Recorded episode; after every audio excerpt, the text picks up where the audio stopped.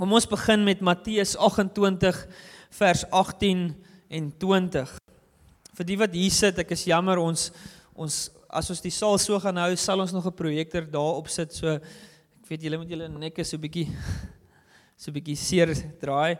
Probeer maar hierdie kant kyk of julle net mooi luister. Matteus 28 vers 18 tot 20. Jesus kom toe nader en sê vir hulle: "Aan my is alle mag gegee in die hemel en op die aarde." Gaan dan na al die nasies toe en maak die mense my disippels. Doop hulle in die naam van die Vader en die Seun en die Heilige Gees en leer hulle om alles te onderhou wat ek julle beveel het. En onthou, ek is by julle al die dae tot die volëinding van die wêreld. En hierdie is Jesus se se oorspronklike instruksie tot die 12 disippels of op daai stadium was dit 11 disippels van die Judas is reeds weg en die 12de disipel was nog nie aangestel nie. Hulle het nog nie loetjies getrek nie. So so dis Jesus se instruksie vir vir vir die oorspronklike 12, maar dit is 'n instruksie wat wat verder gaan en en, en soos die kerk gebore is in Handelinge, oral waar elke gelowige gaan, het hy met hierdie oortuiging gegaan dat ek het die ek het ek het die antwoord wat almal soek. En ons lees in die boek van Handelinge ten spyte van baie verdrukking, ten spyte van die feit dat dit beteken om 'n Christen te wees, jy jou lewe kan verloor. sien ons dat die kerk het aanhou groei en aanhou groei en dat hierdie Christene was nie bang om hulle om hulle lewens te verloor nie. Ten spyte van die oppositie het hulle ver, vermenigvuldig dag op dag. Die Handelinge 2 sê dag op dag het daar mense na Jesus toe gekom. Dag op dag het mense tot bekering gekom. En En dit is my en jou dit is my en jou werk ook glo ek. Stem julle saam? Stem julle saam dat ek en jy word geroep om die goeie nuus van Jesus te vertel? Glo Amanda glo dit? Glo julle dit? So ek wil jou 'n vraag vra wat ek jou weer later gaan vra. Nee, moenie my antwoord nie, maar wanneer laas het jy iemand vertel van Jesus? Nie nie kom saam met my kerk toe, daar gaan jy die goeie nuus hoor op 'n Sondag nie. Nee, wanneer laas het jy vir iemand vertel? Kan ek jou vertel van Jesus? Hy het my lewe omgekeer. Ek was so en ek was so en ek was so. Maar toe toe ontmoet ek vir Jesus en toe kom Jesus in my lewe en, en toe verander hy my lewe. En ek het radikaal verander. Wanneer laas het jy iemand vertel van Jesus? En vandag wil ek wil ek wil ek ek dink wil ek bietjie praat oor hoekom hoekom ek dink ons sukkel om vir ander mense te vertel van Jesus. Stem julle met my dat as ons Matteus 28 lees dat dat dit almal se werk is om vir almal te vertel van Jesus. As julle julle is nou minder ooreed as wat julle nou-nou was. Ja? Alraai, die meerderheid lyk like my sê ja. Sou iemand dit sê nee? Christopher is jou werk, jy's die pastoor. Nee, Marlene net 'n net 'n grappie. Sê my nou sê my nou hier ons slaan 'n tafel hier oop. 'n Operasietafel en en hierdie persoon wat op hierdie tafel lê die dok ons het vir dokter Marjorie hierso Marjorie doen 'n ondersoek en sê hierdie persoon se niere het ingegee. Hierdie persoon kort 'n nuwe nier. Nou ek is nou nie 'n mediese ekspert nie so As ek nou iets vir eenvoudig wat dalk baie meer gekompliseerd is, vergewe my. Ek is seker dit is me meer gekompliseerd.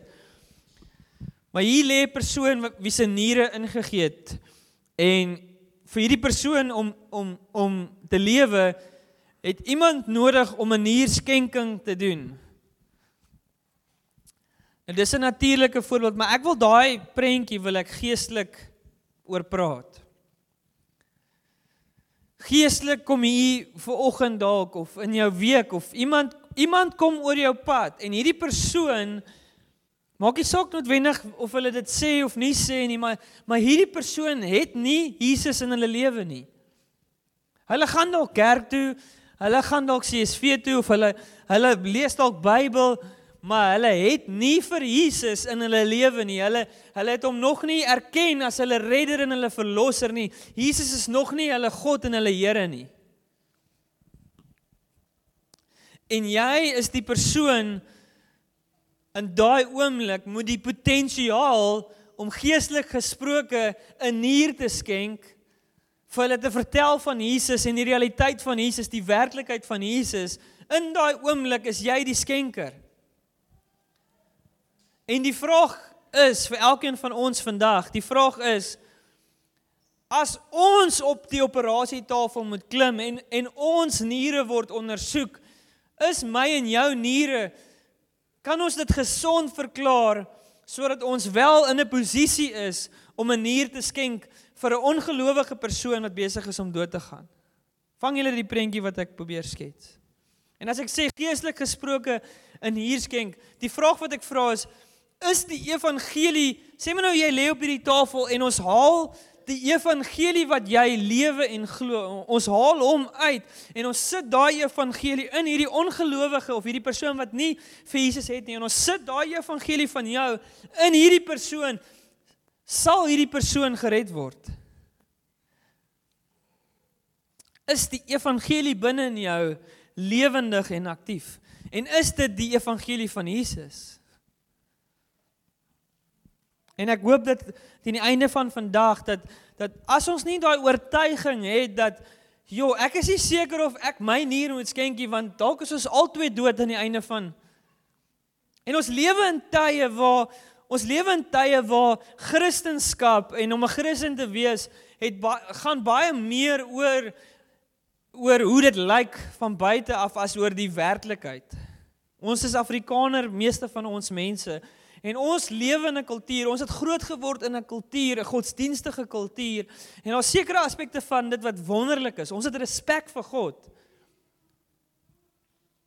Maar daar's 'n aspek wat baie gevaarlik is, is dat ons onsself kan identifiseer as mense wat gesonde niere het, maar eintlik is ons dood.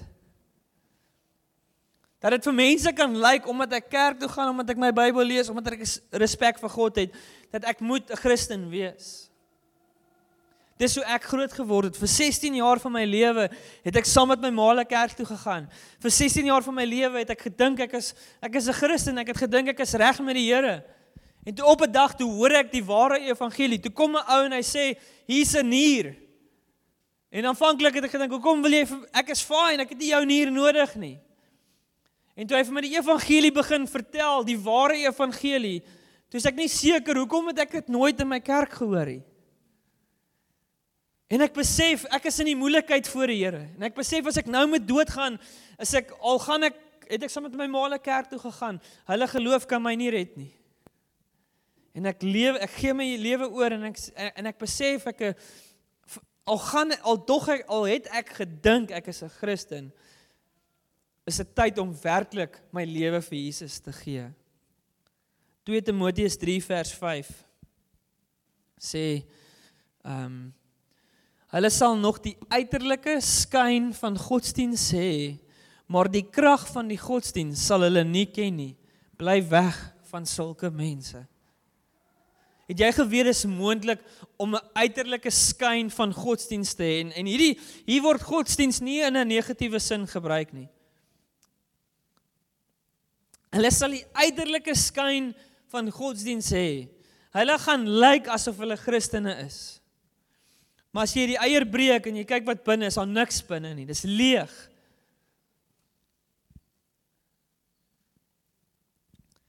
Is jou niere gesond? Is die evangelie binne in jou lewendig en aktief? As ons daai evangelie, as ons the, if I take the gospel that's in you, as ek hom uit jou uithaal en ek sit hom binne in iemand anders, 'n ongelowige, sal daai evangelie van jou die ongelowige tot redding bring. Of as ek die evangelie binne in jou uithaal en ons sit hom binne in iemand anders, sal dit geen verskil bring in daardie persoon nie. Het jy die sekerheid vandag?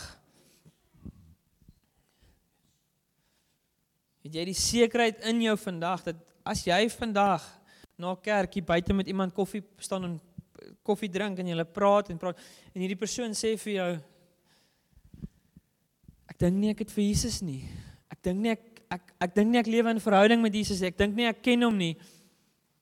Het jy is jy in 'n plek waar jy sê maar kom ek vertel vir jou.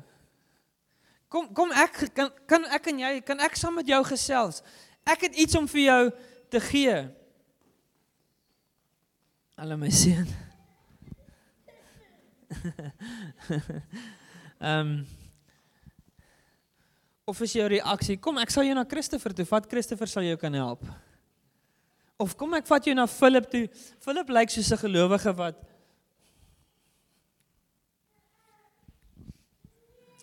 As jy in 'n is jy in 'n posisie waar jy die vrymoedigheid het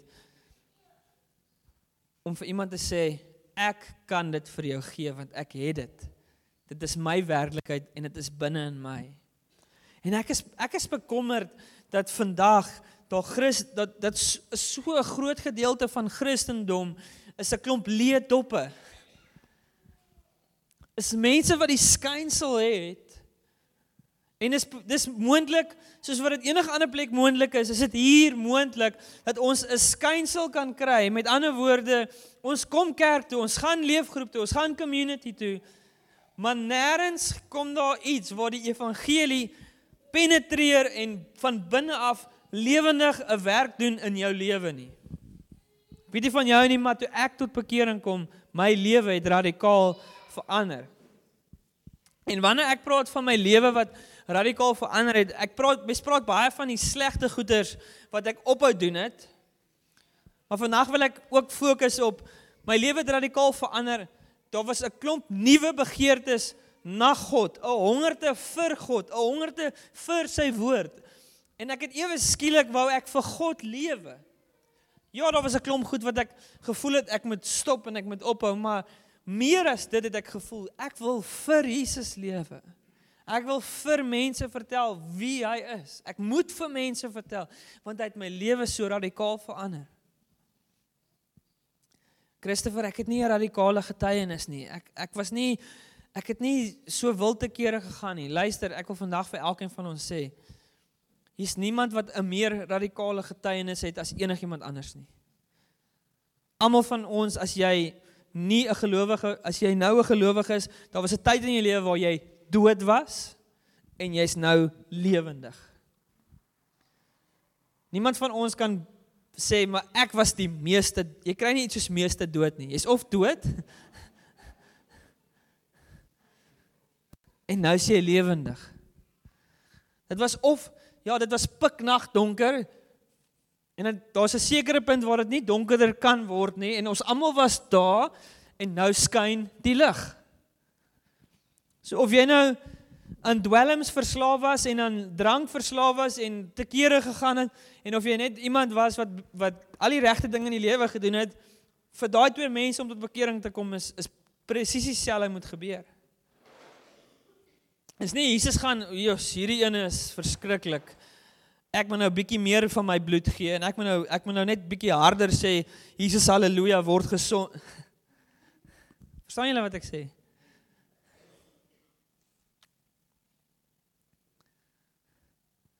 Jy sê dalk Christopher, ek het nie so te kere gegaan nie. Ek het in 'n ek het in 'n ordentlike huis groot geword en ek het 'n ordentlike pad gestap vir meeste van my lewe. Ek het nie op universiteit uitgehaak nie. Ek het nie Nee nee nee, dit maak nie regtig Jy was dood. Albei was dood en albei het Jesus nodig om lewendig te word. Romeine 1 vers 16 sê: Ek skaam my nie oor die evangelie nie want dit is die dit is 'n krag van God tot redding van elkeen wat glo in die eerste plek die Jood maar ook die nie-Jood. Ek skaam my nie oor die evangelie nie. Hoekom hoekom word ons skaam oor die evangelie? Hoekom sukkel ons om met vrymoedigheid die evangelie te deel? Dis self die vraag wat ek vandag wil probeer aanraak. Enigiemand? Emil.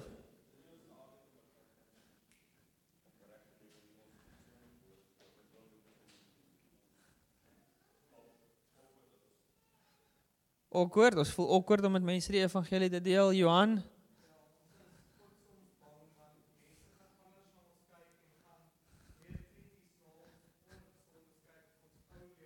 Okay. Ja, ons is vrees van wat mense dink en hulle gaan is hein compromise. Wat van compromise? Okay. Alright. Kobus bang vir offense veroorsaak. Dis 'n goeie ene en ek judge. Ja, jy voel dalk nie jy jy Ja, jy voel nie waardig nie, jy voel nie en ek dink ek dink dis 'n ek dink wat Kobus gesê het, jy wil nie offense nie, maar ek wil vir jou vra as jy 'n ou dood lê op die doodsbed en jy en hy het nie niere nie en jy en jy jy kan vir hom 'n nier gee en hy kan lewe. Ek dink op daai oomblik is gaan dit nie meer oor oor ek gaan jou offend as ek jou nier uitdaal nie. Dit gaan oor ek wil jou ek kan jou lewe red. Ek ek het en en die goeie nuus is Die goeie nuus is ons kan nie vir iemand 'n nier gee teen hulle wil nie.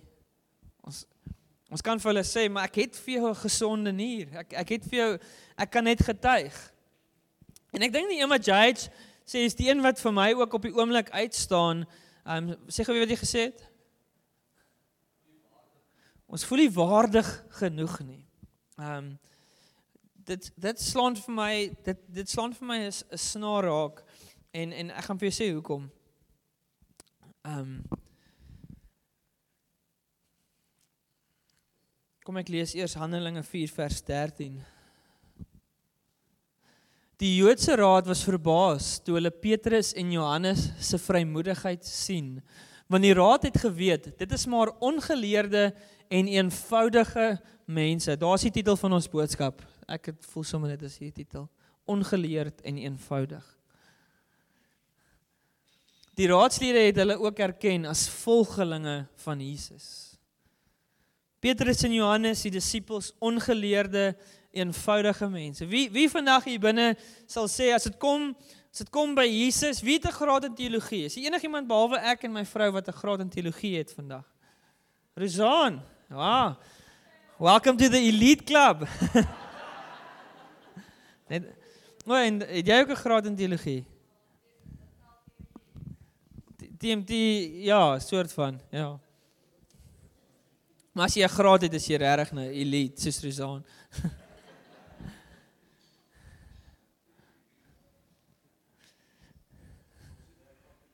As jy ja. Jesus om die waarheid vir julle te sê. My graad beteken niks vir Jesus hier. Niks. Zelts. Dus ons graad beteken niks vir Jesus nie. My vrou se graad beteken het ek het ek ervarings opgedoen met Jesus along the way, verseker. En daai draak saam met my en en en is dit verkeerd om ge, om meer inligting en meer geleerd te wees? Absoluut is daar voordele in dit. Maar as ek enigsins dink dit kwalifiseer my, maak ek 'n groot fout. Ek staan nie vandag voor julle as iemand wat 'n graad in teologie het en ek preek nie vandag vir julle omdat ek 'n graad ek preek van ek staan nie omdat God my hier gesit het en ek preek met julle omdat ek 'n verhouding met hom het.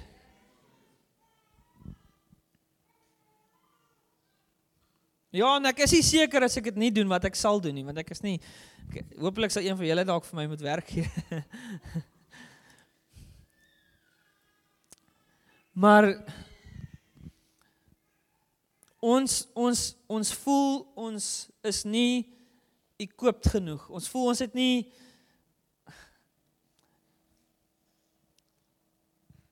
die regte woorde dalk nie of ons gaan ek weet nie wat en dis alles goed wat ek dink nie 'n rol moet speel in ons al wat ons moet doen is ons moet sê is ek oortuig van Jesus binne in my? Is ek dra ek sy sy die realiteit van Jesus binne in my elke dag saam met my? En dan oral waar ek gaan, oral waar ek gaan, kan ek gaan en ek kan sê maar Jesus, ek weet nie dalk ek kan dalk nie die regte woorde nie, maar ek kan vir jou net vertel die realiteit wat binne in my is. En ons ek dink nie ons hoef enigsins bekommerd te wees dat ons die verkeerde woorde gebruik of wat ons Jesus teleurstel. Jesus, ek moet eers my graad in teologie doen sodat ek nou meer effektief kan wees. Ek dink dit is 'n vals idee. Johannes en Petrus was ongeleerde mense. Eenvoudige mense, maar wat ek ek, ek wil jy met die woord raak sien vrymoedigheid. Jy sien Jesus binne in jou bring vrymoedigheid. As jy oortuig is van die realiteit binne in jou, het jy die vrymoedigheid om met iemand anders te praat daaroor. Maar dis wanneer jy twyfel in Jesus, is is Jesus nou regtig hier by my? Het ek nou regtig 'n verhouding met hom? Dis wanneer ons twyfel in in die realiteit van Jesus in ons lewens wat die vrymoedigheid weggaan om met ander mense oor Jesus te praat. Dis wanneer ons terugval in sekere dinge wat ons nie moet terugval nie, wat die vrymoedigheid weggaan.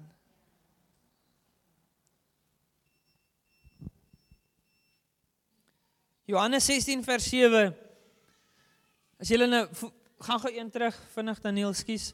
As jy nou lees Jesus en ag Johannes en Petrus, Christopher, Johannes en Petrus mag dalk eenvoudig gewees het en ongeleerd, maar hulle het vir 3 en 'n half jaar saam met Jesus gestap. Ek verseker jou, hulle het 'n voordeel gehad wat ek en jy vandag nie het nie. Vals. Nie waar nie. Johannes 16, die volgende ene. Ek sê vir julle die waarheid, dit is tot julle voordeel dat ek weggaan. Jesus wat praat. As ek nie weggaan nie, sal ek sal die voorspraak die Heilige Gees nie na julle toe kom nie, maar as ek gaan, sal ek hom na julle toe stuur. Jy vandag wat hier sit.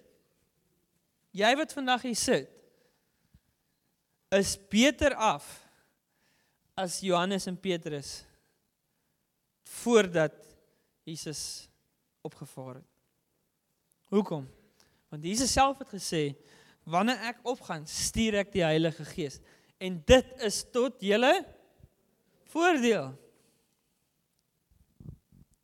Jy het nie 'n skool van 3 en 'n half jaar nodig van Bybelskool. Jy het nie nodig om 'n kursus te doen nie. Jy moet net op 'n plek kom waar jy oortuig is oortuig is dat Jesus is binne in my. Die dag as jy oortuig is dat hy daar is en dat hy in jou lewe die grootste wonderwerk van redding gebring het, as jy daai oortuiging het dat Jesus is binne my, ek het die antwoord wat elke persoon se lewe kan verander. As jy daai oortuiging het, dan kan jy vir enigiemand op enige plek kan jy sê, "Kom ek gee vir jou wat jy soek." Kom ek vertel vir jou hoe my lewe omgekeer het. Jy het nie Bybelskool nodig nie. Jy het nie nodig om 'n uh, 'n kursus te doen nie. Jy het nie nodig om om vir 'n jaar eenkant te bid nie. Wat ook al die goeters is. Jy het net nodig om oortuig te wees dat Jesus is binne in my. Jesus lewe deur my. Maar ek sê vir jou vandag is daar baie mense en hier's dalk mense vandag wat nie daai sekerheid het nie.